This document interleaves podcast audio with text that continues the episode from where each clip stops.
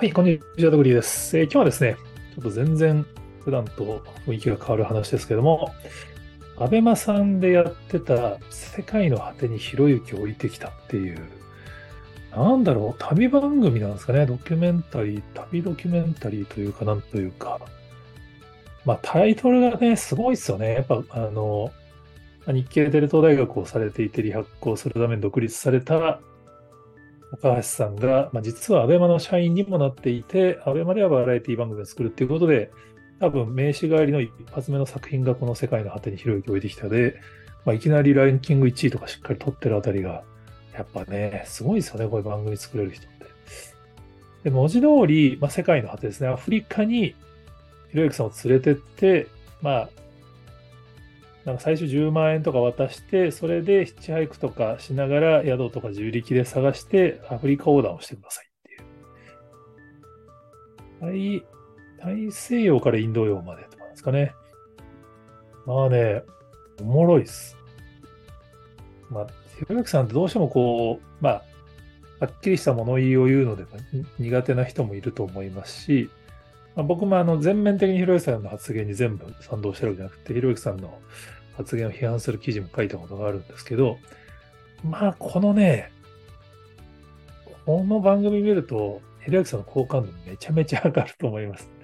めっちゃ面白いです。まあ、すごい本当だから、まあ、ある意味超ロジカルなんですよね。だからもう、やっぱり、まあ、人と議論したときに相手が嘘をついたりすると見逃せないから突っ込むことによってまあ敵が増えるんですけど、でもね、この旅行で本当、ひろきさんのいいとこがすごい出てますね。で、同行してるのがね、また東出さんなんですかね。東出さんがあのウィニーの金子さんをやっていて素晴らしい演技をしてたんで、僕は今ファンになってるんですけど、東出さんがね、まためちゃめちゃワイルドで面白いんですよ。なんか今日本でもすごい山小屋暮らしみたいなのされてるみたいで、自分で狩りとかして、獲物をさばいたりするらしいんですけど、だからそのアフリカに行って、あの動物を飼ってはさばいていただくっていうのを生々しくされていて、この二人のペアのね、掛け合いがまたこの投稿している豊川さんとのやりとり含めておもろいんですよね。いや、やっぱすごいなって、ちょっとあの、なんだろう、まあ、電波少年味がある感じですね。この昭和の我々の世代の人からすると。現代の電波少年。でリアルにね、あの事故起きたりとかするんですよね。持ってんなっていう話なんですけど、すごいです。もうこれだ10今多分10時間はないけど10時間ぐらい10本あるもので、アベマでやってまして、アベマで通常は多分毎週見ないとどんどん有料版じゃないと見れないようになっていくんですけど、今、無料公開されていて、多分今週いっぱいですね。すみません。これが多分 YouTube に上がった時にはもう見れなくなってると思うんですけど、今週いっぱいはまだ見れますんで、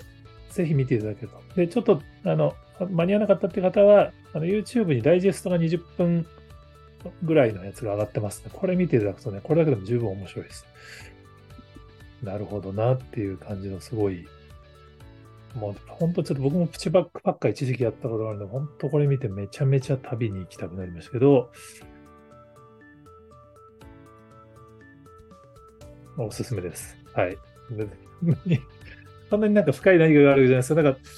これがね、やっぱアベマでやって人気になるっていうのはやっぱ面白いな。なんかアベマはやっぱり女性に一般的には強いんだけど、男性に弱いから、まあ、高橋さんにこういう番組を作ってもらって男性を一気に連れてくるみたいなのがあったらしいですね。ちょっと、今後もなんか似たようなのやるらしいんで、楽しみにしております。はい。ぜひ、他にもこんなの知ってますよって方がおられましたら、ぜひコメントやツイートで教えていただけると幸いです。今日もありがとうございます。